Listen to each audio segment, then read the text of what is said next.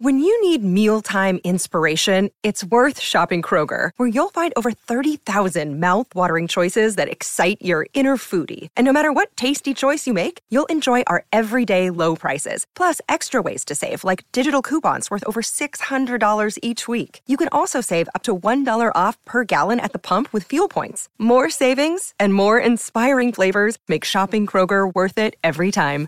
Kroger, fresh for everyone. Fuel restrictions apply.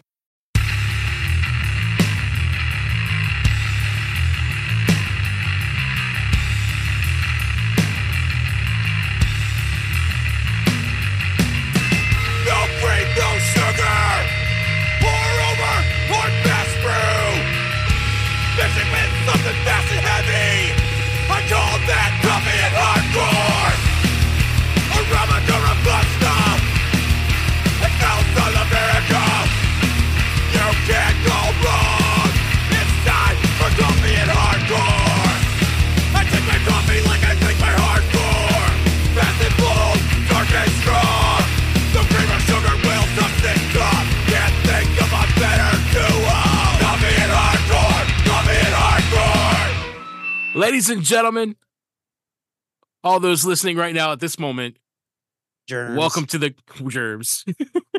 welcome to the coffee and, and hardcore podcast. This is season five, episode four, and it's t- entitled this Another East Bay Night with Second Coming. I am here.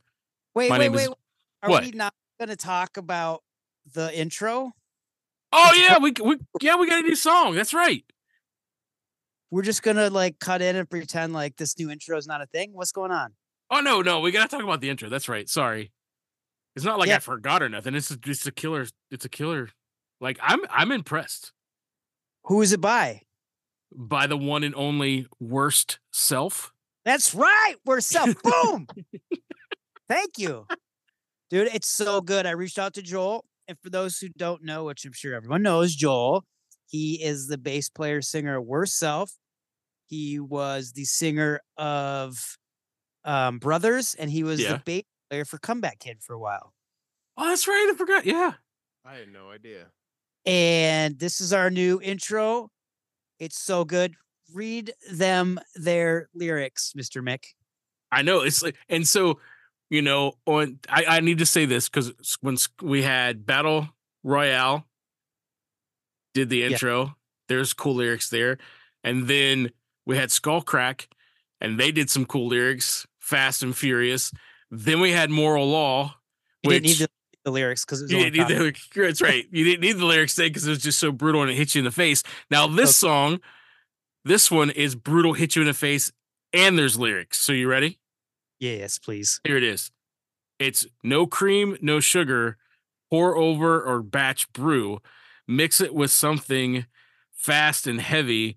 I call that coffee and hardcore.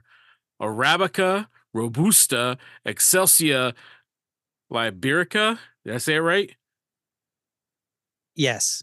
Okay, you can't go wrong. It's time for coffee and hardcore. I take my coffee like I take my hardcore, fast and bold, dark and strong. No cream or sugar will touch this cup. Can't think of a better duo, coffee and hardcore. Hell yeah. Thank you, Joel. Thank you. Yes, thank up? you, Joel. Boom.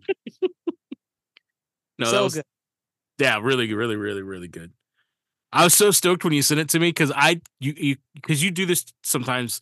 Like you'll send me stuff like a, and kind of it's kind of like a surprise, which makes it extra awesome. But I didn't know that it was going to be those guys, and then I and then it just made it so much more awesome when I heard it. So I was stoked. Well, we had talked about bands that we wanted to do the intro Yeah, in yeah, the future. Worst Self was on the list. And I remember you saying, this was like last season. And I remember Yeah. you saying, we actually got them to do it. It'd probably be the heaviest yes. intro that we that we will ever have. So And I I also like because it you know being a bass player, he Yes. totally the intro is totally. it's so awesome. and Joel's a phenomenal bass player oh, too. Oh yeah, His- so good. yeah. You can totally go like his what is it? His is it Instagram or whatever where you can go in and watch him. He like totally like Yeah. cover songs, totally playing the bass. He's so good. So yeah, Rock on. Yeah. So Stoked how would that. your guys' talk with It was good. It was good. I, and I'm uh it was kind of like it's one of those it's going to be an episode that's with a lot of reminiscing about the East Bay area of California, which is good because you'll hear you're going to hear stories, you're going to hear stuff about like crazy bands that um that these guys Jacob and Don uh played with saw as youngsters and uh yeah it's it's a good trip down memory lane and also talking about some rad hardcore from that time frame so it's a good episode That's really cool. Jacob, thank you so much for stepping up and getting Don on the podcast. And thank you for stepping up and hosting your first episode. Dude, Um, it was so nice to catch up with Don. Like we, he and I have like hit back and forth on Facebook and stuff, but it's it's been 30 years. Yeah. That's yeah crazy. it was it was crazy like it was the first time they had seen each other like face to like well Yeah. through the intranet I mean, we've Their seen faces. pictures of each other, but right the first interaction, and it was, yeah, it was nice. Let's get into it. Thank you guys. Boom. Hey everyone, it's Sarah Koretsky Rossington, licensed therapist, introducing my new podcast, The Hardcore Therapist, where hardcore music meets real, raw stories about mental health and resilience. We dive into the hardcore scene and explore the unfiltered experiences of individuals with the power of music and therapy. From punk to metalcore, each episode is a fusion of hardcore music and a personal narrative that challenges the stigma around mental health. Tune in for interviews with musicians, therapists, and everyday heroes who've harnessed the energy of hardcore music and mental health therapy. Subscribe now to the Hardcore Therapist podcast on your favorite platform. Get ready for an hour of powerful stories about hardcore and therapeutic approaches. The Hardcore Therapist podcast. Subscribe now. Stay strong, stay resilient, and take care of your mental health.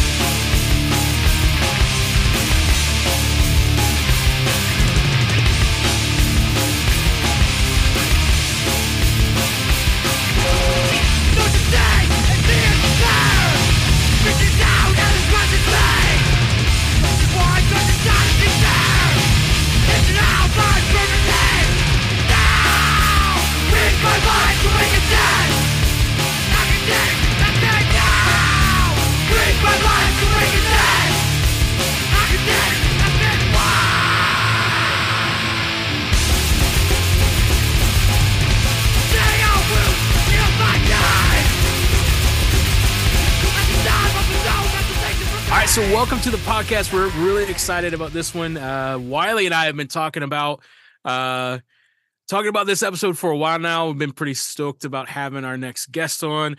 Uh, tonight we have a guest interviewer as well, kind of like last time we had Brian Gray on. This week we got Jacob from Oak and Crow to help us out because he has a connection with our guest. And uh, the reason why Wiley and I were so excited about this is because we have the one and only Don from the band Second Coming, which I'm pretty sure everybody that's a part of the podcast really dig uh, the full length and the and and the seven inch, which we'll get into that a little bit later because I'm supposed to tell you things that Wiley says about that. Oh, and there's a demo. What? Okay, so yeah, welcome, Don. How great to have you on the show. Yeah, thank you. Thanks for having me. Wow, well, that's quite an intro. I had try- no idea. That's that's awesome. We we we try really hard, especially with, uh, groups that we like. We're like, yeah, we're gonna we're gonna push it really big. So, like, just just in the last year, I think is when you guys dropped that uh, full length again. T- tell us a little bit about Second Coming and uh, eventually getting to this point where you get to do the reissue. Uh, boy, that's um. Okay, Is that a whole, whole, whole lot of information, right? back. yeah, I got to cover thirty years. And, uh, Yeah. So, uh, Second Coming. I mean, uh, uh, originally I'm from the Bay Area, uh, Oakland, San Francisco Bay Area, and uh, Second Coming started. I want to say maybe '91, but it wasn't. It wasn't with me. I didn't come until later. Uh, Joey Vela, Jeff Hill started it, uh, and um, let's see, the Macchiano brothers were uh, bass and drums. Think they recorded demo. There wasn't any. There wasn't after the '80s, like uh, the the hardcore scene in the Bay Area. The '80s was pretty uh, was was was uh was pretty big. You know, you had like Youth of Today and all those uh, New York bands that come through all the time. You have all the bands from uh, uh Orange County uh coming up, and then uh you know we had some two in the Bay Area, Unit Pride, so forth. And uh, I remember Operation Ivy used to play like every weekend, so every weekend there's something going on. Uh, then kind of the 90s rolled around people just kind of uh, moved away went to college or whatnot and uh, the scene sort of died down but then joey and jeff uh, said hey let's do this band and keep it going and um, i think after i got back from i graduated college in 93 and i came home and i think uh, they their bass player left or was leaving so i i started Second Coming playing bass um, let me think. I think we did a couple of seven inches, and um, let's see. Then I left to do some other bands, and uh, but then uh, then Jeff left, and Joey asked me to play guitar, and I was like, I don't know, you know, I like, pretty, you know. I mean, you know, Jeff Hill, you know, it's Jeff Hill, if anyone knows Jeff, right? Tyrannicide and and um Oh, Tyrannicide. yeah. And um I wa- I was on a compilation with Tyrannicide. Uh, I forgot what it was called, but uh, I don't know if you remember Craig Billmeyer, but we started a band. He eventually morphed it into uh, your mother, and then he started Oh, playing with oh. what happens next and stuff yeah, like Craig, that. yeah. Craig yeah, yeah, yeah, Craigums. yeah. Uh, so we were on a compilation with Tyrannicide, and they, I think it was the first comp I was ever on. right. That's killer. That's um so I hadn't playing I haven't been I haven't been playing guitar for that long. I kind of got bored with bass. So I picked up the guitar and uh, Joey asked me to play guitar and I was uh, really intimidated because I didn't think I could do it.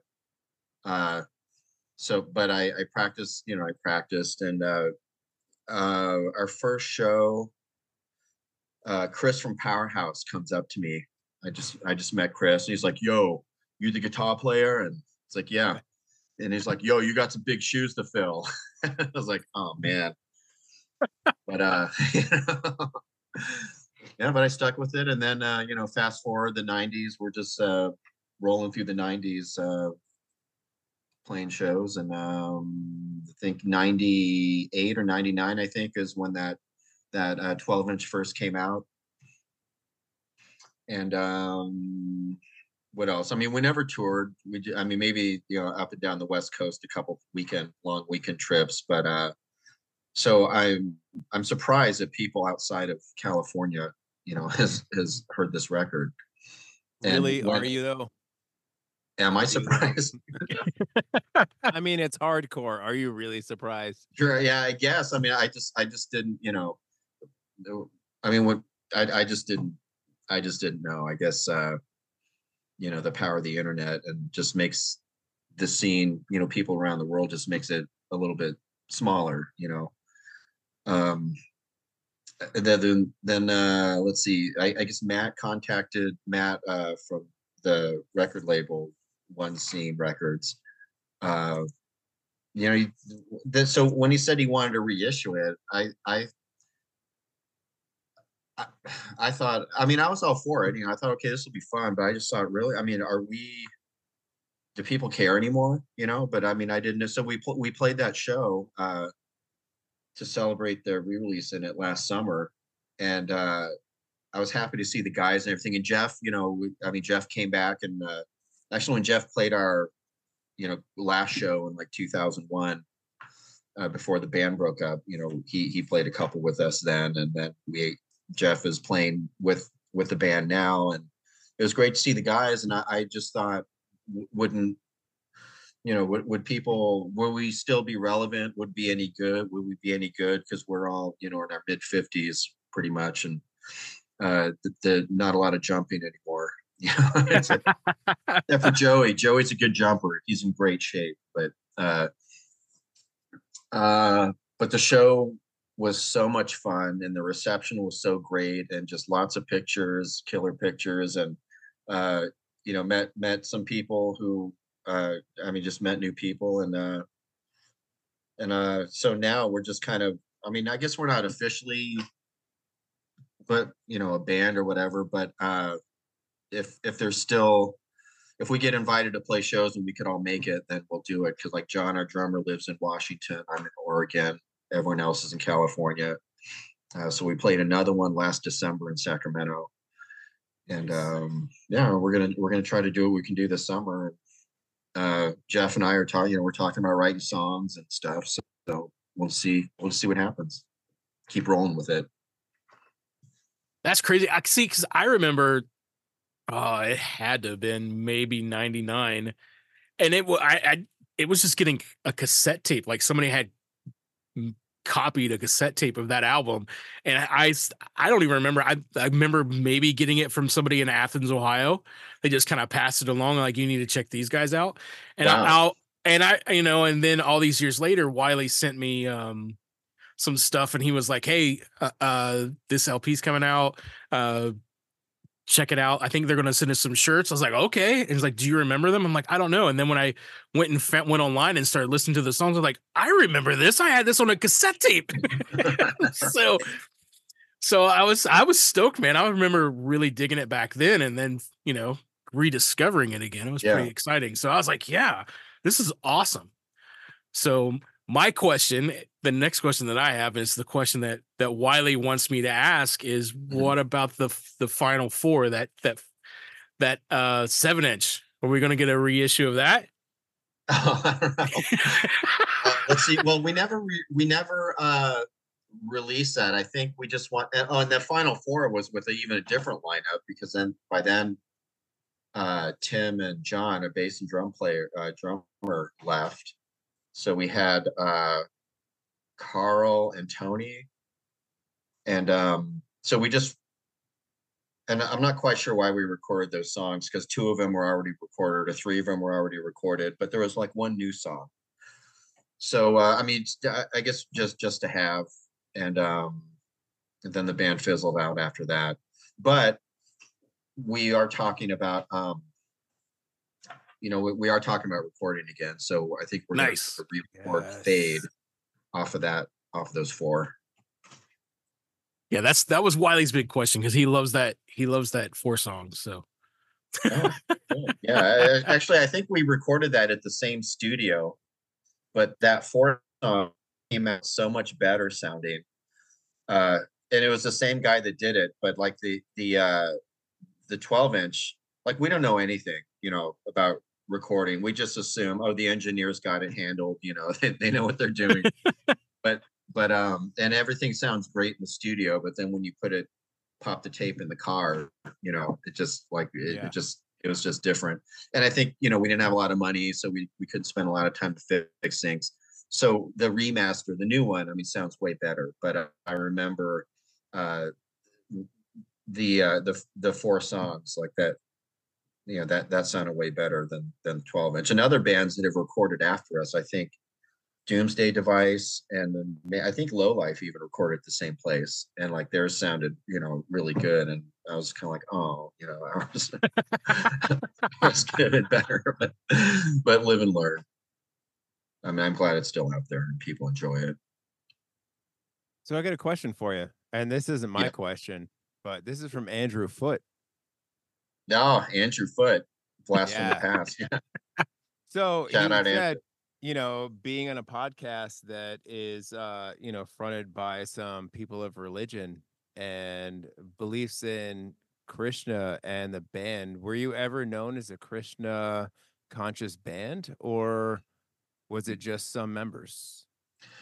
Uh, uh no it was And um, that wasn't his question specifically. I'm sort of jumbling it up because yeah sure no that's that's not our that was never our our mission i mean joey's you know he he uh writes the lyrics and um you know the, they uh well I guess, I guess long story short no i mean I, I think i was i was the only one that i think i i mean i joined the temple in 98 i want to say and have been kind of you know hanging out since you know since uh since early 90s but um but now i mean i mean john is a is a our drummer now he's like you know into it but uh but it's not. That's not like the focus of the band.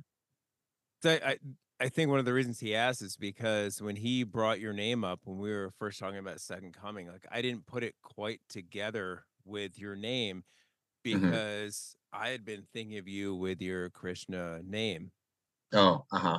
And I referred to you as that. And he's like, I don't know who. I was like, okay, we need to figure this out. And he's like, oh, I had no idea. I had no idea. Oh, he didn't. Oh, okay. All yeah, right. yeah, yeah. But then he told me some stories about um, bands that he was touring with and touring with you or some friends of yours in other bands. Oh, really? Okay, yeah. I'd like to hear But- those. Uh,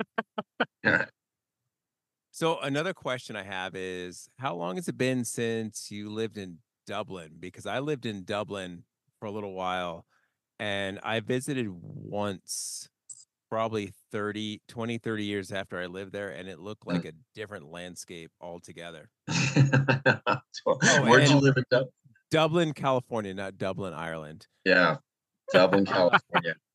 I don't remember the street because I was very, very young, but it was near the middle school that I went to. Uh, Frederiksen or Wells?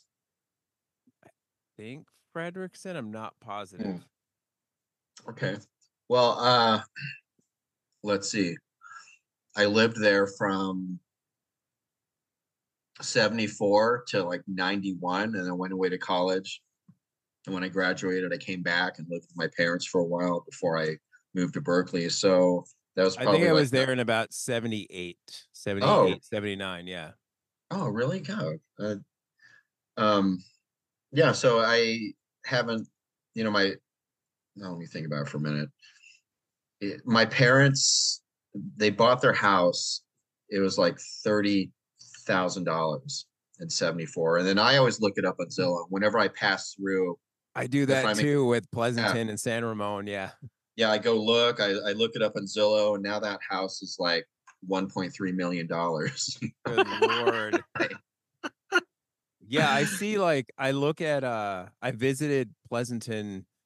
I don't remember was it Pleasanton or Dublin, but over where the movie theater is and the BART over Yeah. by where the the prison is or the jail is. Mhm, Yeah. Like that whole place is it's a different landscape altogether. I don't recognize it.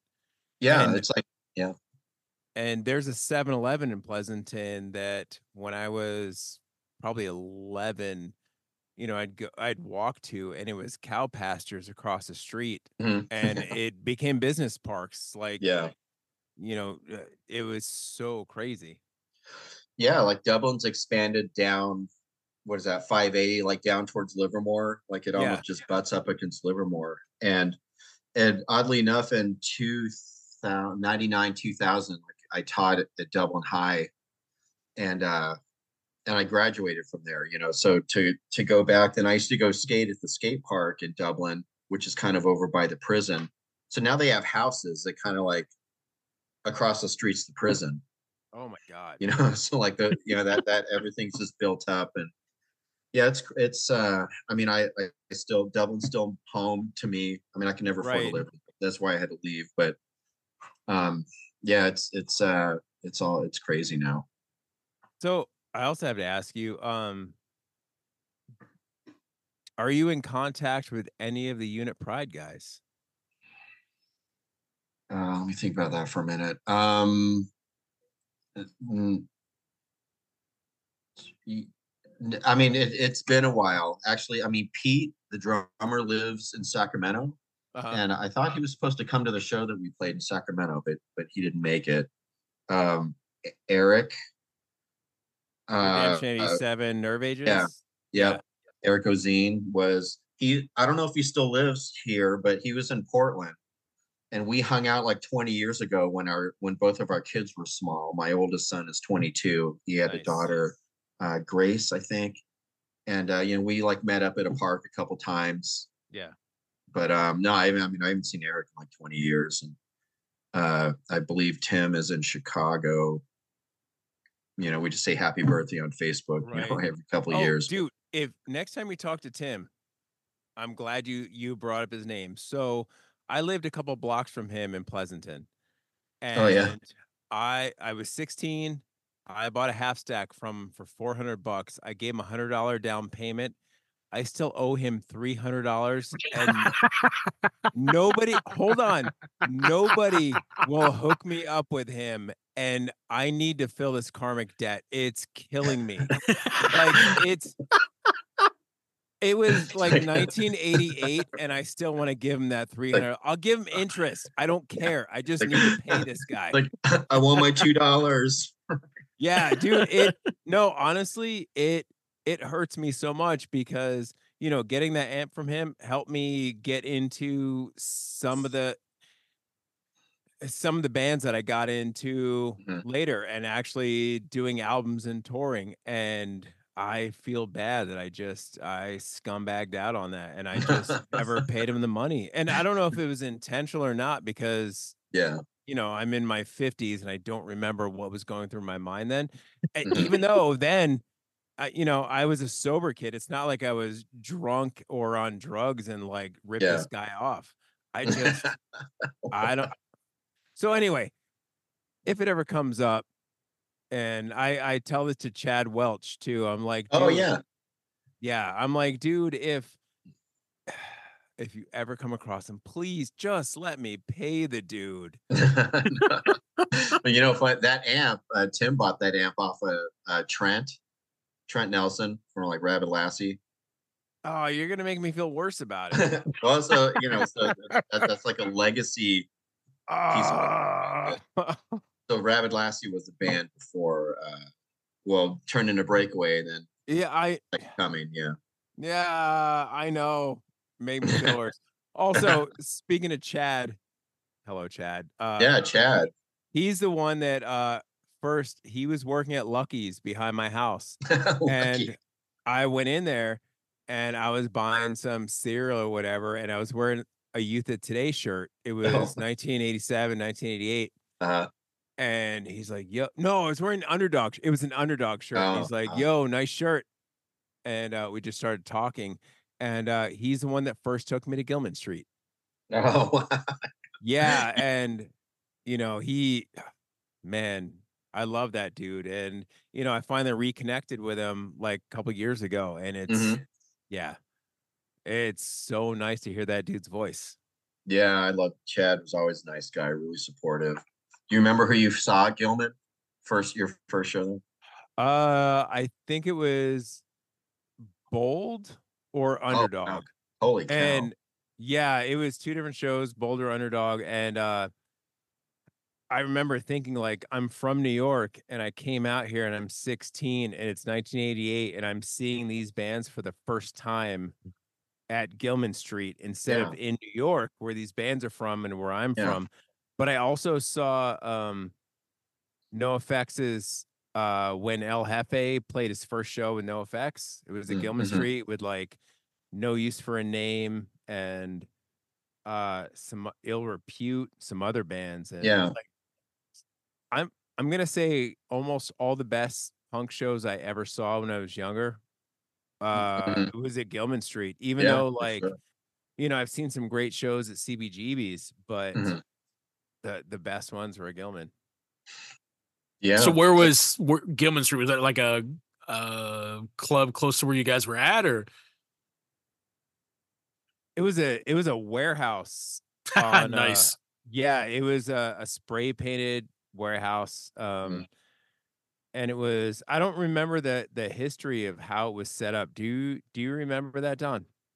Yeah, I think it opened in uh, 87 and they picked that location because it was kind of it was an industrial area. But now when you go there, it's all gentrified. There's breweries and stuff, but Gilman still exists there. You just it's this place just covered in stickers and stuff. And um uh so it was a membership club. And uh in the beginning, they would not announce who was playing, like you had to go and find out. So we would go Friday night, we'd go Saturday night, and then when you go, it would it would they would tell you like who's playing the next day or the next weekend. And um, so I remember I'd go, I was like, oh, seven seconds is next weekend. All right, we're coming back. But we almost went like every day or every weekend, no matter who's playing, because you know there's nothing to do Yeah. in the valley, right? So we'd go to Berkeley, uh, shop for records and then go to a show and but uh so uh, yeah i mean every band came through there i think most of the shows that i've gone to was probably at gilman street and actually i mean you, oh, I, I was at that underdog show and uh those bold shows and uh, you know it's like we're both in the same room we didn't know until until That's we were so working at the mall crazy. together you know Yeah. Well, the funny thing is, like at that underdog show, like they were they were my favorite hardcore band at Yeah. that point, and I was I would always so at Gilman, like if you wanted to get in for free, you had to either work the door, you had to sweep up, mm-hmm. you had to do some kind of labor, and I would always do it, and then.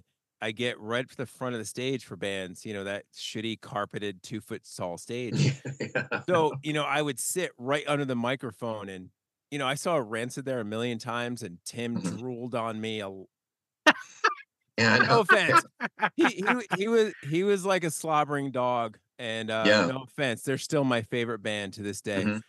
But, uh, seeing underdog there, I was on the stage and I'm singing. And, uh, at one point, Richie's like laying on his back, doing one of his like takes a word and stretches out to six syllables and then reaches up and punches while I'm singing and fucking clocked me in the face. oh, right.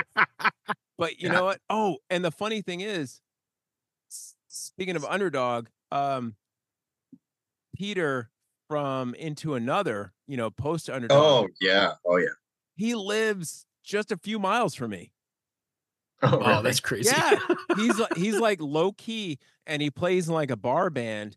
And he came in, and I looked at the ticket. Out, you know, I was working Mm. at Angel Hearts Vegan Diner, and I Mhm. see a ticket. And I was like, Peter Moses, Peter Moses, are you fucking serious? And I look over, and they're like, Yeah, his son used to work here. And it's like, Oh my god. And he comes in, and I I hand him his bag. It's like Peter Moses, like into another, and he looks at me like, How the fuck do you know who I am? And I was like, dude, I'm not trying to fanboy out, but I'm a huge fan. And I never Yeah. saw him again. He never came back in. He always sent somebody else to pick up his food. oh it's like, like you scared him, dude. Yeah. thickest But I mean, player I try not to fanboy out, but ah, man. yeah but it's into another peter mo i mean you can't help it you know i just no, his playing is incredible. yeah yeah and those guys are so locked in like when i into another when they played the john bunch show that memorial show uh it's like they were just flawless and Yeah. yeah. i mean i was i was up front just watching peter moses so how, how does he do that it's like hasn't skipped a beat I'm not gonna lie, I was one of those kids that when uh, Into Another played Gilman, I didn't Mm. go because I was like, this is an underdog. Just like when Shelter went, I was like, this isn't youth of today. yeah and I re- I regret it. No, I I can admit I was that kid, and yeah I regret it. But I admit I was that guy, Mhm. and I don't like the Misfits.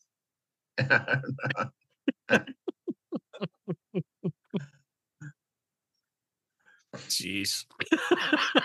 Yeah actually i mean you know gorilla biscuits they do a lot of reunions but i haven't seen any of them I I, saw I- them at I Gilman, and it was awesome. yeah last time i saw them was at gilman like 80 when they came out in 89 So you and I had been to a bunch of shows together at Gilman, and we just Yeah. didn't know each other. didn't know yeah Were you at the Blatz Filth show where everybody got, or it was, I don't know if they played together, but it was the Blatz show where everybody got covered in pastries and they were naked pulling clothes off people? No i think i missed that one I mean, nothing. I wasn't there either or anything. i mean i've seen some wild shows there because you know like like i said like we would just go because uh just to go Every. Friday, Saturday. Yep. right yeah and uh um let's see like fugazi i mean first time i was uh fugazi came out i don't even think they had anything out yet Oh, we shit. just we just heard we got a live tape or something from a show they played in seattle. So we heard that and we're, we're you know trying to learn a couple of songs. I mean i remember song number one was the first song. And then uh yeah then, then they played at gilman. I, I don't think they had they didn't have anything released yet. Oh, that's awesome. that was wild. Yeah that was operation ivy was like the house band they played all the time Like I missed them. I moved there about three months after they broke up, but I got to Mm. see Rancid a bunch in the Mhm. beginning, and uh, yeah, that that was. I've probably seen Rancid more than any other band. I still have um a couple that like Tim would be out front handing out Yeah. shirts and stuff, and I never got any of those. I got a couple of stickers, and I I went up to him once and I was like, "Yo, let me get a seven inch." He's like, "You know, we don't have any." And then I ran into him at a Debbie Harry Ramones Tom Tom Club show at the Greek Theater. Hmm. And he remembered me and he Oh. reached up in the back of his leather jacket and handed me their first seven inch. And I was like, and even though I probably should have framed it, it's Yeah. still the most played seven inch that I have. Like, Yeah. I, Y'all, yeah, I you still love have it? Oh yeah, I listen to it all the time. That's Yeah. awesome. Nice. Um, Wow. What label was that on? Do you remember? it was. Lookout. Oh, Lookout. Okay. Yeah, yeah, yeah. It was awesome. And the thing is, he he was such a nice dude. Like, Mhm. uh, the blamed my the band that I was in at the time played there, and actually, the guy that I was in the blamed with, who started it, was on the podcast recently, filling in for me, pretending to be me, but doesn't like coffee. Anyway, Brian, I see you, Brian. But uh yeah, we we played a show at Gilman and you know, we played a full-on Christian punk rock set. And then Tim came up to me and he's doing the thing like I don't know if I ever talked to him, but he he was kind of like prison, like he'd always just look over your shoulder while he's talking instead of looking in your face. Mm, mhm. They're like, yo, man, I respect what you guys do. I like this. Um, yo, if you guys want to play some shows with us in Oakland, Wow. and he and he gave me his number. Mhm. And I still remember it, and I won't repeat it because I don't want people calling whoever lives there. But for some reason, that phone number stuck in my head. But Yeah. uh, we kind of broke up shortly after. It's probably my fault. I'm loose cannon like that. Sucks because, yeah, that would have been that would have been so awesome. yeah. yeah, we're we're getting some momentum. We got to break up now. Yeah. oh, and it's all on me. Whatever. It sounded Anyway. whatever. I thought you guys already talked that out. You and Brian. You had we had an episode where we talked about all that. Oh, this was before we did the album. This was before. This was early, before twenty one. Oh, this was early blame. Oh, like, okay, okay. Early members, like pre all that, pre Jim Chaffin. Yeah, Dang. yeah. this is when Brian Ryan and I, or Brian Ryan, sorry, edit that out. Brian Gray and I were uh living together and, you know, cuddling on a couch and stuff. So no, actually, it was before that even. So, whatever. Anyway. Whatever. so so since you guys are kind of like from the same area and everything, uh, would you say that you know, Oh, that area? I mean, as, are you looking at that as like the when- you guys were playing shows and stuff? Was that like the third wave of hardcore out in that gener out in that area? A second wave? I mean, you guys are all talking about you know watching Youth of Today and and then later on you know Rancid and and mm-hmm. Shelter and you know so like are were your were you guys playing in bands like before or after that or Uh, yeah, I mean, I, I've been, uh, I think my, my first band was when I was 14. And then uh, in high school, yeah, I was, then I was in a punk band in high school. Then, uh, and Gilman was starting to, you, you could record a demo at Gilman for $25. oh And, and uh, it was just, it was, uh, I I forgot the sound guy's name. I want to say maybe it was Radley. Um, yeah, but but you know he used to run the soundboard then. He used to be in that little balcony, you know, on the on the top there. above the bathrooms. Yeah, and it's twenty five bucks. Everything's live, no overdubs. You just you know play and you can't mess up. You know, and um, uh, what was my point? oh, bands before. Okay, yeah, yeah, yeah yeah. yeah, yeah. Then then uh then uh I got into uh this band uh called Rabid Lassie who's kind of big in the San Ramon uh San Ramon Valley. I mean, not, I not didn't big. re- I didn't realize you were in Rabid Lassie. it was at the very tail end. Uh, I I played a, I don't remember how many shows, but but uh, I mean, it, it wasn't that many. But then we kind of changed the name to Breakaway. But my first show with Rabid Lassie was with Verbal Assault at Gilman in like December '87, and I think instead played a couple of the Orange County no like No for an Answer. I think a couple of those bands might have might have been on that that show too. And uh, then we changed name to Breakaway because we wanted to be a little more serious, you know. Uh, I remember that. I didn't know you Yeah. were in Breakaway either. God Oh. damn it. yeah. I wish I kept my seven inches because I see like they're they're like, you know, I could have retired. Chad has all of them. Dude, when I first met him, uh Uh-huh. he I went over to his house and he was showing me all of his like old like first pressings of everything, uniform Mm. choice, Rabid Yeah. Lassie, break all like everything. And I, yeah. like he even pulled out a first uh first issue of Superman comic book. Oh, Like he he was a I don't know if he still is yeah. because you know he's uh you know super chef guy so i'm sure he has all of his old stuff in a vault but Yeah. he's still super hardcore guy and he showed that's how i learned about all of you guys and all the east bay stuff Wow, that's uh, like I used to have Star Wars one, two, and three. It came in a three pack. My pa- my dad just bought it for me when I was like you know seven or eight years old at the the store. You remember? You remember a store called the Treasury? It- was like an offshoot. It was like a J.C. Penney's company or whatever. But uh, there was like, but yeah, he just bought me this three pack. It was in a plastic bag on this comic book rack, and I you know wrecked it. I didn't take care of it because I didn't know. I didn't know these things would be worth anything. right it was a comic book you read it Yeah. just like i bought Yeah, you- seven inches and i listened to him Yeah, exactly. Yeah, yeah. Like uh all the very. i'm sorry oh, wiley I remember Eric Ozenne, uh, like in '87, uh, Revelation was still in New York, and I guess Eric had been, went to New York, met Jordan or whatever, and got a whole bunch of seven inches and brought them back, and he was like kind of selling them in the Bay, you know, at, at Gilman and stuff. And so I got everything first pressing from him, like the first sick of it all seven inch, side by side. You know, we just bought all this stuff and then you know in my 20s i was like oh you know it's time to grow up and uh and so i got rid of all, all this stuff and i was like damn you know i save all these no i i feel you i uh so i had all my good stuff in a crate or crates and i went travel after i broke up with a longtime Mhm. girlfriend and i left my stuff in my mom's house and she hit me up and she's like oh so i won't put her name in but your ex-girlfriend um she asked if she could come over and borrow some albums because Sure. you know they were still friends Mhm.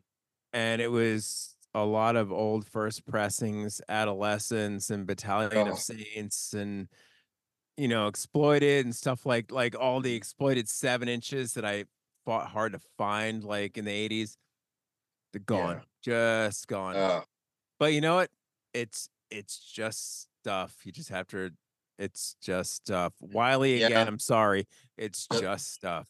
that's what i keep telling myself I know. Right. and as sam kinnis sam kinnis he's like i want my records back Yeah.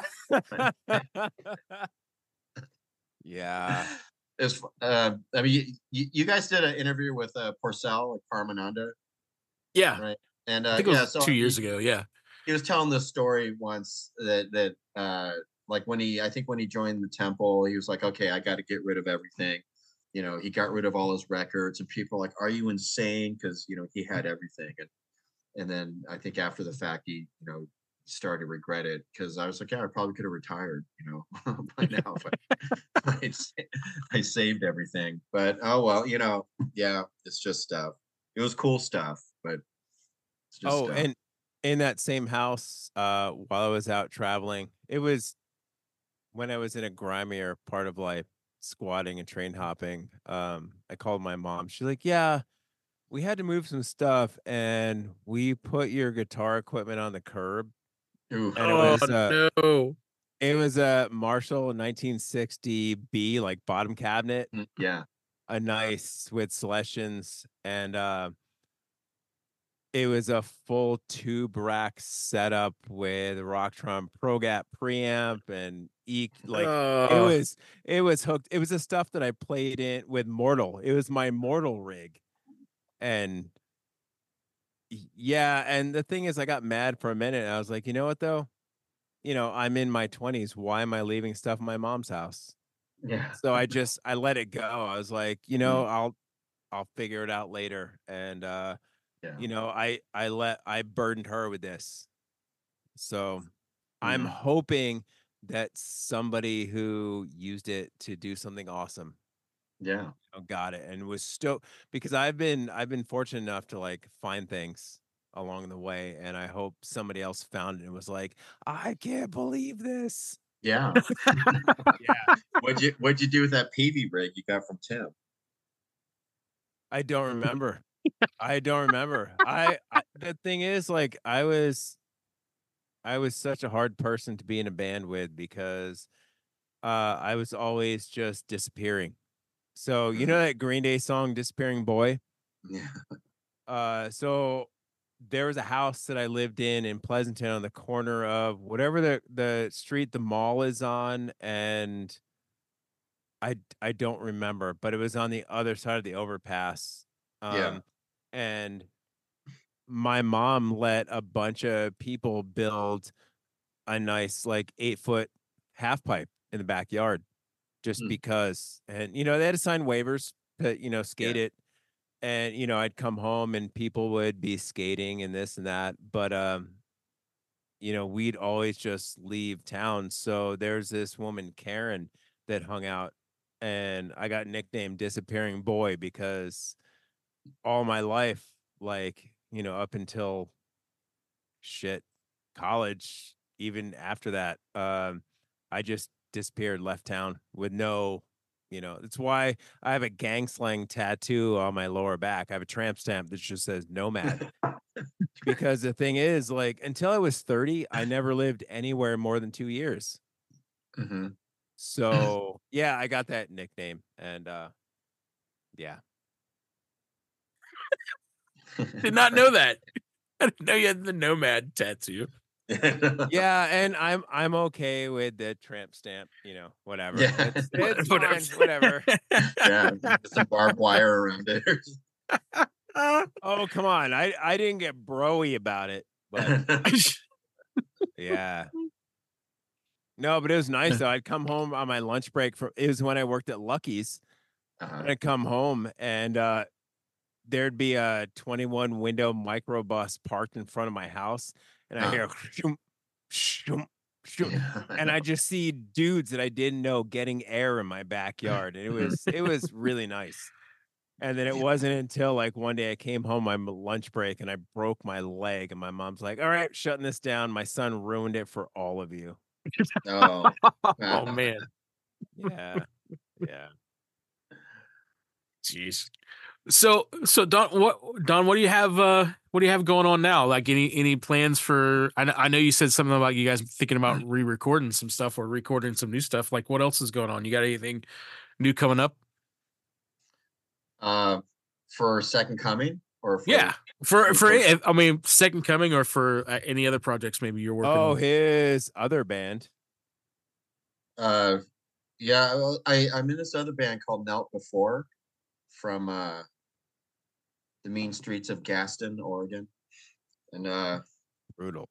but it's uh, Mark. Um, oh, well, I mean, right now I guess we're kind of a three piece. We're just kind of searching for for other members, but uh, uh yeah, I mean that Mark. Uh, uh, we put out an album maybe geez, maybe it's two years ago already, a year and a half, and uh working on another one. Mark's a principal songwriter, so he's got everything written already, and I just got to get over there, you know, do my parts and stuff. But uh he uh so there's that, and um I don't have anything else going on. I mean, I, I just kind of uh you know, I mean, I've got kids and uh Oh, I know about that. Yes. yeah, gotta work and you know, and I kind of put music. Uh, I wasn't really doing any music. I think after Second Coming, uh, 2001 was our last show. That's when I moved to Portland, and uh, I tried like answering ads and stuff and meeting people and trying trying other bands, but nothing just felt right. You know, Second Coming. That was like, um, that was really uh, the only band I feel like this. That's the only band I ever want to you know do so over the years i'd collect gear and then i'd get a divorce and sell everything and then i'd buy you know get more gear then divorce number two i get rid of everything. But then but then i i, I had not i some guy was selling this marshall head and uh he was like yeah you know i just i we're, we have a baby coming i don't have time for this anymore. So it was just like a fire sale. He he was selling it for like something ridiculous like 400 bucks so I was like, okay, I got nothing going on, but I can't pass this up. So I was collecting stuff and I was just hoping, okay, someday the second coming ever gets back together, I'm going to be ready, you know, and I'm going to have all this gear. And I vowed, it's like, uh, no matter how tough things get, I'm never selling every anything again, you know, because I had nice stuff before and then, you know, hard times, whatever, or, or whenever, you know, bad things happen, then I was like, I had this habit of just getting rid of everything. And I was like, okay, I'm just going to live like a monk. You know, I don't need all this stuff. But then I regret it afterwards. Yeah. like Ah. I didn't. I didn't learn from my records. You know, I didn't learn I all my guitars and all my amps and stuff. So you know, slowly I'm building the collection back, and and now, you know, thankfully, uh, you know, Second Coming, we're we're, you know, playing again. So I, um, yeah, what that- year did you, when did you move up to Portland? Uh, 2001. So I could have run across you then because I lived in Portland in 2000, when? uh 2005 6 and I lived on 6 Where? and Holman with people like I lived in crusty houses with people Yeah. from like Hell Shock and from Ashes Rise and a and then yeah it, yeah we lived in some crusty houses with a bunch of bunch of bands um not had no necessarily the scene but ye, Right. i'm sure you ran across some of the people and Mhm. we were probably in the same room again at some time Yeah, probably. that's so crazy Because I, I, I went to a few shows by myself because I didn't have I didn't really have any friends up here. Uh, so yeah, there's a few shows I, I went to by myself, and you know, we're probably in the same room again. god that's so crazy yeah we finally left around 2006 2007 Mhm. and uh but yeah for a while six in holman and then skidmore over by mississippi hmm uh, Yeah. before it got super gentrified, but while it Yeah. was happening, and you know, we were uh, uh, volunteering over the Black Rose, that anarchist collective. Oh yeah, yeah, I remember that. Yeah, we were volunteering down there, and there's that Mississippi pizza place, and yeah, Mhm. I I miss Portland. I do, I really do. man, small That's- world. Yeah. Right? yeah. I- Is that where you met Andrew when you were here? And, No, met Andrew here. Um, so Oh, I that's right. started the I started the coffee company here, and Mhm. he was doing mail order. He was living in Binghamton, New York, Mhm. and then at one point he's like, "Hey, uh, just so you know, because he's so polite, and he's like, Mhm. just so you know, I stopped ordering because I moved right near you, so I'll be picking it up locally." And then Oh, I met him. He adopted one of the the kittens we were fostering, Mhm. and uh, yeah, he's just an awesome dude. And actually, uh, we recently went to go see Agnostic Front Murphy's Law together. Mm. Yeah. Nice. well, I met him. I mean, I, you know, I was like, uh, I'm one of those guys like, okay, I'll play guitar, I'll play bass. I had a drum set. So if anyone needed anybody, like, I, I Oh, you're right- that guy. You're like, come over. I have the playground. Yeah. So I, I play, I think I placed an ad in the paper and Andrew answered and him and a, his bass player buddy, I forgot his name, but they came over to my house and we jammed in the basement and it was super fun. Really nice guy. I think we jammed a couple times. but uh, but I don't know what happened. I think you know just uh, I don't know. I think just family life and stuff. You know, the I'm trying to get him to do something locally. You know, it's like whatever you need, whatever you need. He's like, okay, I need a bass, and I'm left-handed, and I was like, you're making this very difficult. yeah. And he, he told me, he's like, I'll play guitar. He's like, but you're not gonna like working with me because I'm kind of an asshole. And I was like, all right, I'll find you a Yeah. bass. I'll find you an amp. It's fine. Let's go. And I can't imagine him being an asshole, but you know, some people they have that just secret, like, oh, I get it. I get it. yeah. Mm. Yeah. He's got he's got the rage somewhere. Yeah. Yes. oh man. Uh, are you a coffee drinker? This is coffee and hardcore. We gotta talk about coffee a little bit. Jacob has Oak and Crow. Are you a coffee drinker? Uh, yeah, yeah. I mean, I'm not like a connoisseur or anything. I, I just, uh, I think, I mean, I, I- wasn't a coffee drinker for a long time. Uh, because like, I mean, I, I, I'm not a very good example of like, you know, Hare Krishna devotee. You know, we're not supposed to drink coffee or take caffeine, but I do. And uh, I started drinking coffee uh, again, maybe a couple years ago, because honestly, you know, it like just helped me go to the bathroom. And-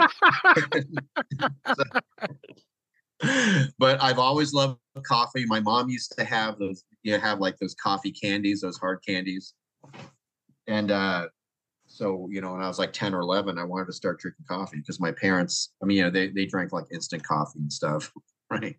So I said, but uh my brand, I mean, I'm pretty cheap. I don't know that much about, you know, uh, coffee, and uh, I, I think Cafe Bustelo is is what I is what I usually buy. But We have some of that in our house too. Can okay. I'd like to intervene here. and I was hoping Uh, the coffee. Uh, yeah, I'm uh, yeah, I'm a little embarrassed, but uh, yeah, just, Okay. I would like to s- do you have a do you have a grinder? I'm guessing if you drink Bustelo, you don't have a grinder. I don't, but I I, I, can, I can get one. All right. I I would like to I would like to send you some coffee. Um Oh, also, you know, you know, it's funny. So there's a certain artist that we all know, and I don't, I don't want to name, but uh, he was one of my best-selling coffees as an artist coffee, except that he didn't, he didn't advertise his coffee, but every time he showed a spot in his apartment, he was just like Cafe Bustelo, blah blah blah. and I'm like, dude, you you have a brand, and so his brand tanked because, anyway, um, Yeah. but we won't mention any name. We won't mention any names. Yeah, I'll uh, yeah, send me a message.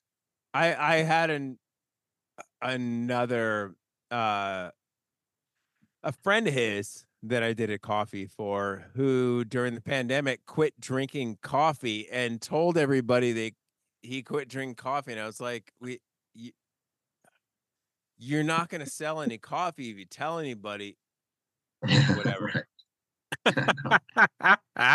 Right. anyway um yeah I'd like to send you some coffee so hit me All up right, with thank your you. address and Yeah, I appreciate it. yeah it's good stuff. Oh, and I'll also tell you the names of those people. I think I have an idea, but I'm not. go- I'm not going to say anything. Oh, I'm sure you know. I'm sure you know. Uh, oh man. Well, it's oh, been can really. we talk about this too? oh, hold on. All right, go ahead. Go ahead. Sorry. Yeah, let's talk about that. Don, what do you know about this?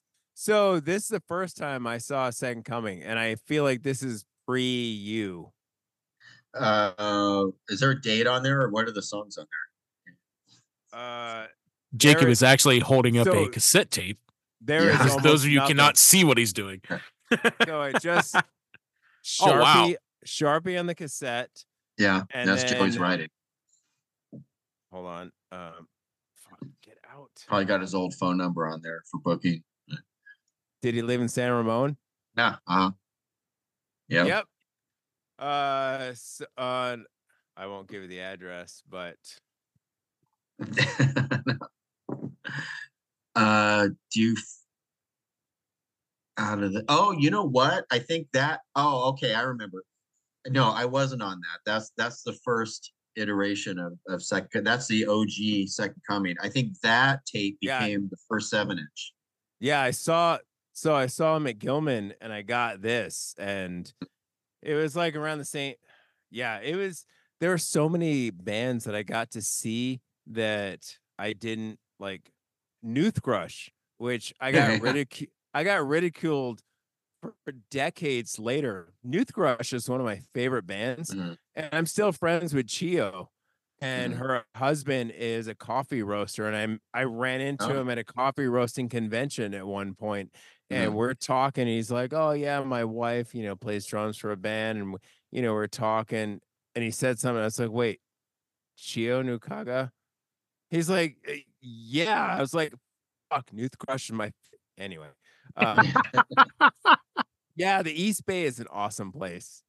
yes uh yeah i'm very fortunate to have you know have grown up there and um uh, yeah i mean you know i mean new york's got its thing detroit has its thing uh yeah but bay area was very special not just i mean for punk for, for hardcore for pop punk yeah there, there's so many you know so many different bands that came out It's a lot. there.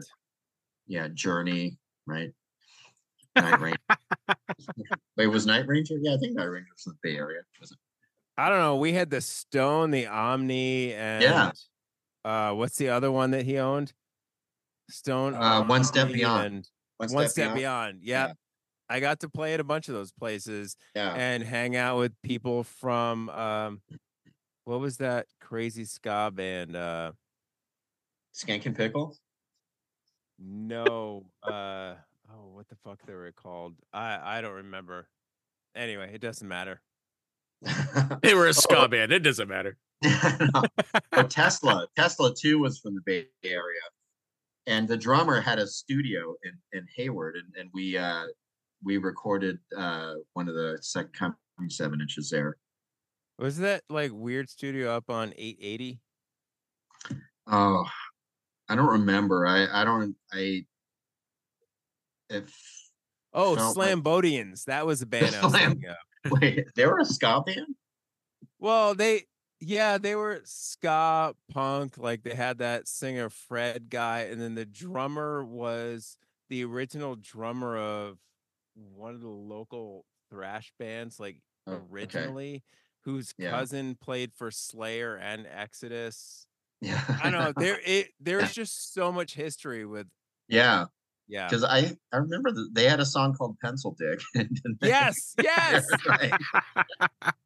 So the thing is, I auditioned for a guitar for the Slambodians a couple times, and they were just like, "You, you can't, you can't quite." But they would just like, I don't know if they felt bad for me, but anytime they played a show with like GBH at the Omni or somewhere Mhm. else, they'd just be like, "Just come to the show." I'm like, okay, so Yeah. you know, I'm not good enough playing the band, but you know, if you're gonna take me to all these good shows like Forbidden and GBH, fine, fine. Yeah. I'm in.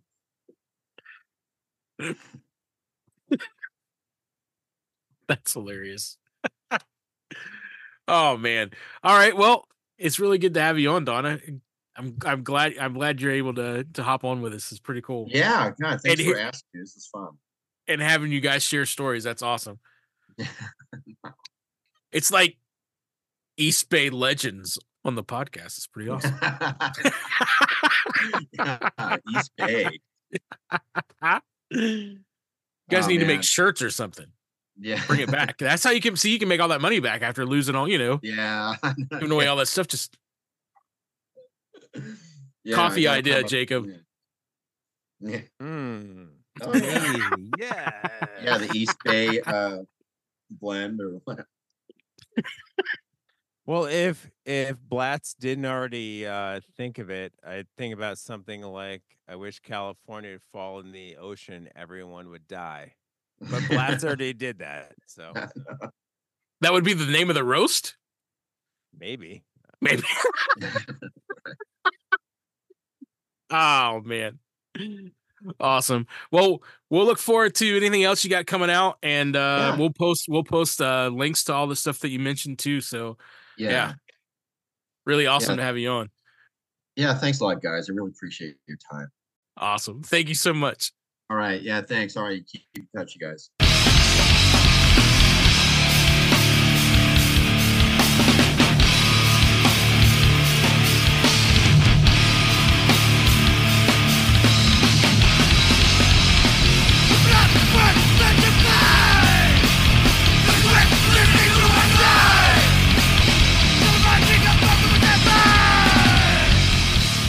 Hey, this is Mark. Don and I are in a band called Knelt Before. The song you're about to listen to is from our album, which is going to be coming out late 2024. We're in the process of recording it. This is an exclusive to Coffee and Hardcore podcast, and we hope you enjoy it. Hi, this is Atlas. My daddy is in Knelt Before. You are listening to In Waves on the Coffee and Hardcore podcast.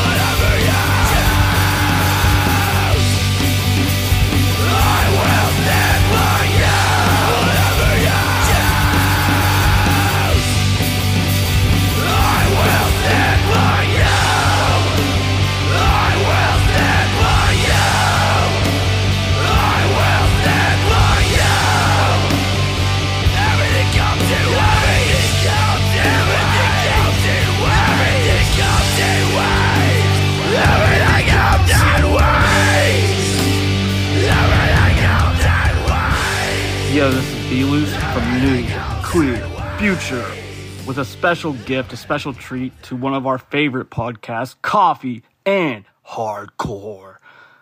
a world premiere. Oh my God, they're crazy. Oh my God, this song's so good.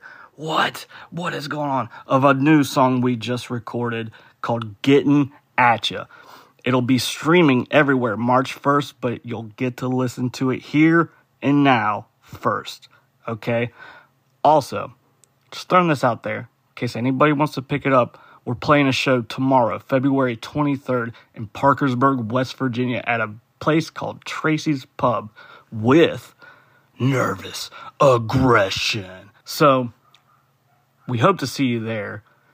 If you can't come, all right, whatever. You can't come. But if you do come, oh my God. Dude, you're gonna love it. Okay. I love you. Bye.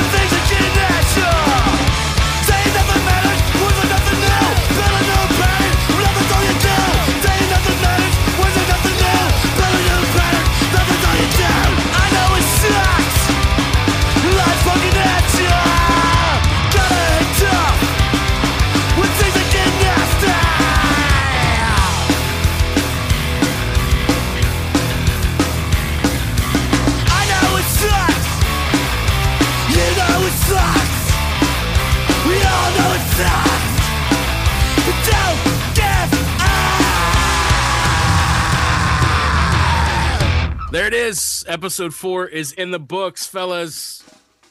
That was a fun season one. five. Season five. Can you believe it? Um, actually, no. Oh, I was I was thinking of Wiley when you uh called me.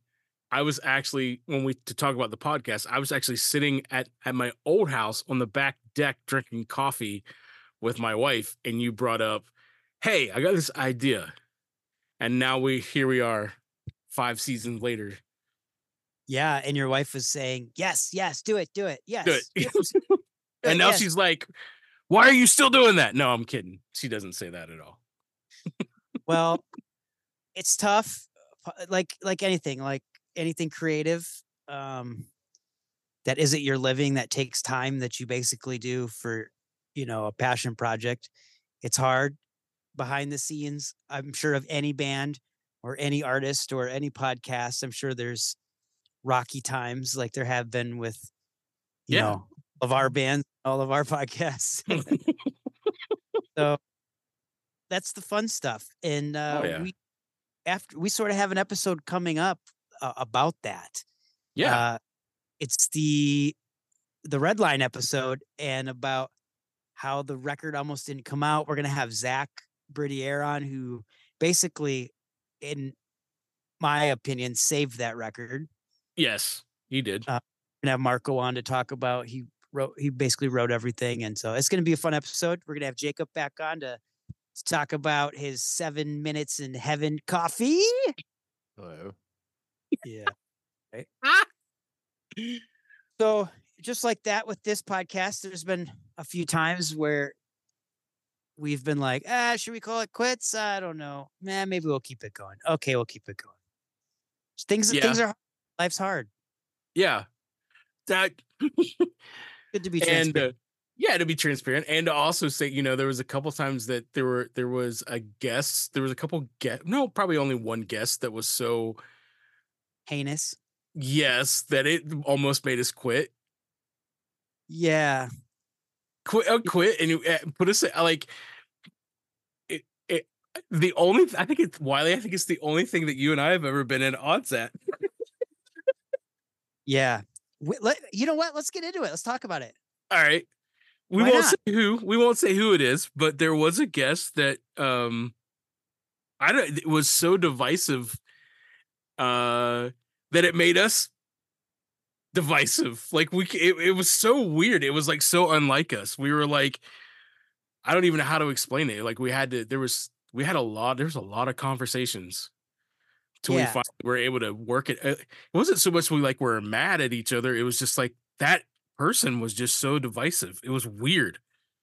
Well, it was the quarrel episode, right? Like yeah, yeah. the one we had to down because of the lawyers. And I just said, Hey, I really want to do an episode where we talk about this so I can that's how my that's how I work. That's how my brain works. Right. Like getting it out there into the universe. Um some people just, you know, bottle it up and, and let it sit, which is fine. But like I just Me. wanted to get off my shoulders. I just wanted to get it off my shoulders, get it into the universe, and I, I honestly feel a lot better about it, right? Yes. The quarrel episode. But I remember you so there's two not, your way wasn't wrong and my way wasn't wrong, but you said no, we should drop it. We should just forget about it, not give this person any more, Right. you know, and any we shouldn't even talk about it anymore, really. Yeah. That well, no, I want to. I feel like I need to to get it out there. And we kind of went back and forth on it. And I basically was like, well, I don't know if I want to do a podcast. Someone who won't let me speak my voice about Right. what I do. And you you sat back for a few days and thought about it, and then you're like, yeah, okay. I understand. but you said let's just give it some time. Mm-hmm. I did say that. Yes. So we compromised We did. and we gave it like what, six months, five months? Yeah, but honestly though, that wasn't totally our intention because No. we were going to do it. We were going to do it three months later, and then a bunch of other stuff happened, and it kept getting pushed back. Yeah, yep. Yep. We are gonna do three months. Yeah, Which I'm I'm really glad it was longer because it made it less about the feelings and more Yes. story. and if and kind of funny is not the right word. We were able to laugh about it more, if that makes sense, because in the moment, like. Even though we were trying to figure out how to handle the situation, all of us were pissed. Like, Yeah. like We to were Bullshit. pissed. Oh, yeah, that was, and it was weird because you know, like I remember a lot of that you had to deal with, and you were dealing with it eh, because at where you work, you were working nights at that time too, right? Yeah, I was, yeah. Yeah, which you still are. So like, there was moments where you had to take care of that during the day, which is when I went work, and so like we're trying to, it was oh man, those were a lot of, it was crazy. I'm kind of glad that's over with. Yeah, and if you want listeners, you can go eh, to Yeah. know what we're really talking about and go listen to the quarrel episode of the Coffee Yes. Heart Yes, which was last season. I think it was one of the last ones of last season before the holiday episode. yeah, before the holiday episode. Yeah, Yeah. Anyways, yeah, we talked we made it. We We're probably on the other side. we did make it. Yeah. Yeah. Yeah. Thanks, thanks you thanks to Jacob. Wow, I can't speak for financially stepping up and helping the podcast with all the different things from promotion to any artwork that we need done or anything. So we appreciate you, Jacob. And Oak and Crow Coffee. You're very welcome. Anytime, buddy. You're the best for real, the best. So J- so if we're being real, Jacob has probably saved the podcast a few times too, That's true. Yes, financially. absolutely true. Um And caffeinatedly. Yep. So to the listeners, uh, you should probably thank Jacob if you like this podcast. Like- no, don't send him any death threats. no, you should send him money so he can buy some buy some of that sweet Oak and Crow coffee. Wait, send Jacob so he can buy Oak and Crow coffee? No, send Jacob money so they can yeah through buying. I don't know. I want to buy some of the coffee. Come on now. Just send Jacob your money so and he'll send you coffee. Send me Yeah. coffee. Please send me coffee.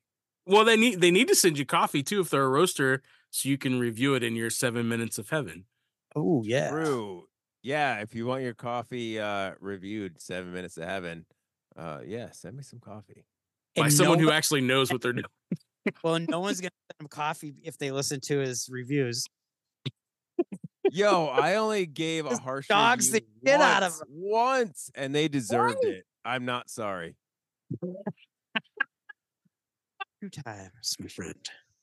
I'm gonna, you know what? I'm gonna we'll have to start changing the music for that segment to scary stuff. That's what's going on. Old To the karaoke suffocation version or something. with Sickness. Yeah. Oh, Yo, Oh, let- gosh. let's get out of here. Let's drop that karaoke version of Down with the Sickness right now. And then we'll right the- now. yeah, right now. Let's do it right now. And then we'll do the skull crack outro. Get the All hell right. up out. Down with the sickness. Karaoke version. You're welcome.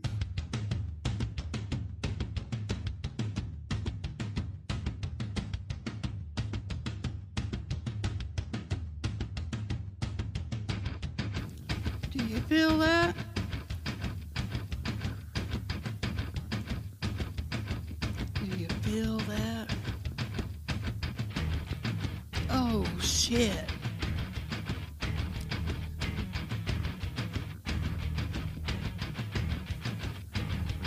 Wow!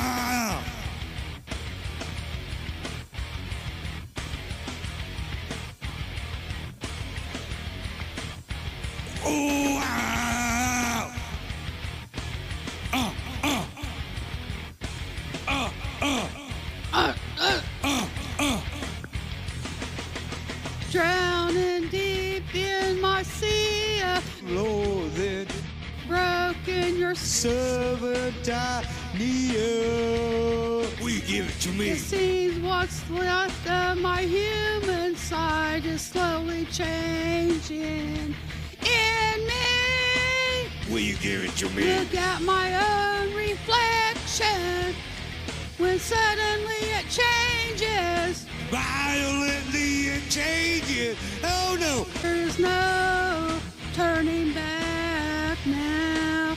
You've woken the demon in me. Get up, come on down with the sickness. Get up, come on, get down with the sickness. Get up and come down with the sickness. Open up your hate and let it flow into me. Get up and come down with the sickness. Your mother, get up, come on, get down with the sickness. You fucker, get up, down with the sickness. Madness is a gift that has been given to me.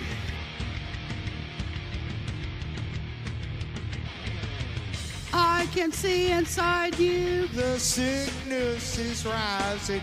Don't try to deny. What you feel? Will you give it to me? It seems that all was good has died and is decaying. In Will you give it to me? It seems that it's in trouble in dealing with these changes. Living with these changes Oh no, the world is a scary place now. that you woken up the demon in me. Get up, come on down with the sickness. Get up, come All on down with the sickness. There we have it. Get up and come down up with the sickness. Yes. Open up your hate and let it flow into me. Get up and come down with the I forgot what episode it is. It's episode four, right? All right. Stop. Stop Yes. the tape. Cut Hold the on. tape.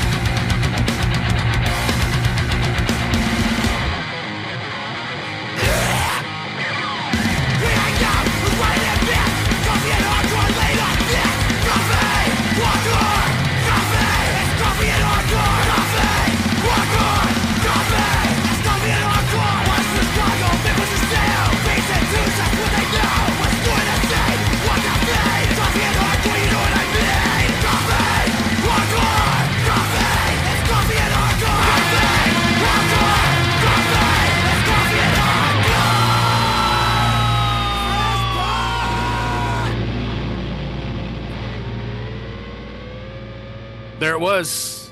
Tooth and Nail Records. Sorry, cut that. Cut that. Cut that. Cut that. Cut that. But leave it for real. Mic's laughing. That's at the silence as he's covering his mouth. so I guess you have to explain why you said that, Jacob. well, I thought we were supposed to release that to the public. Nope. Cut it. Oh, that's right. We could Let's start over. let's start over. Start over. I, Mhm. I was just trying to be difficult. I'm sorry. Let's just start over. There was a lot of weird pausing and not talking, brain melting. All right. You ready? Yeah, he's gonna do it again though. I Good. won't. All right. I got it out of my system. Uh, But will Mic not laugh?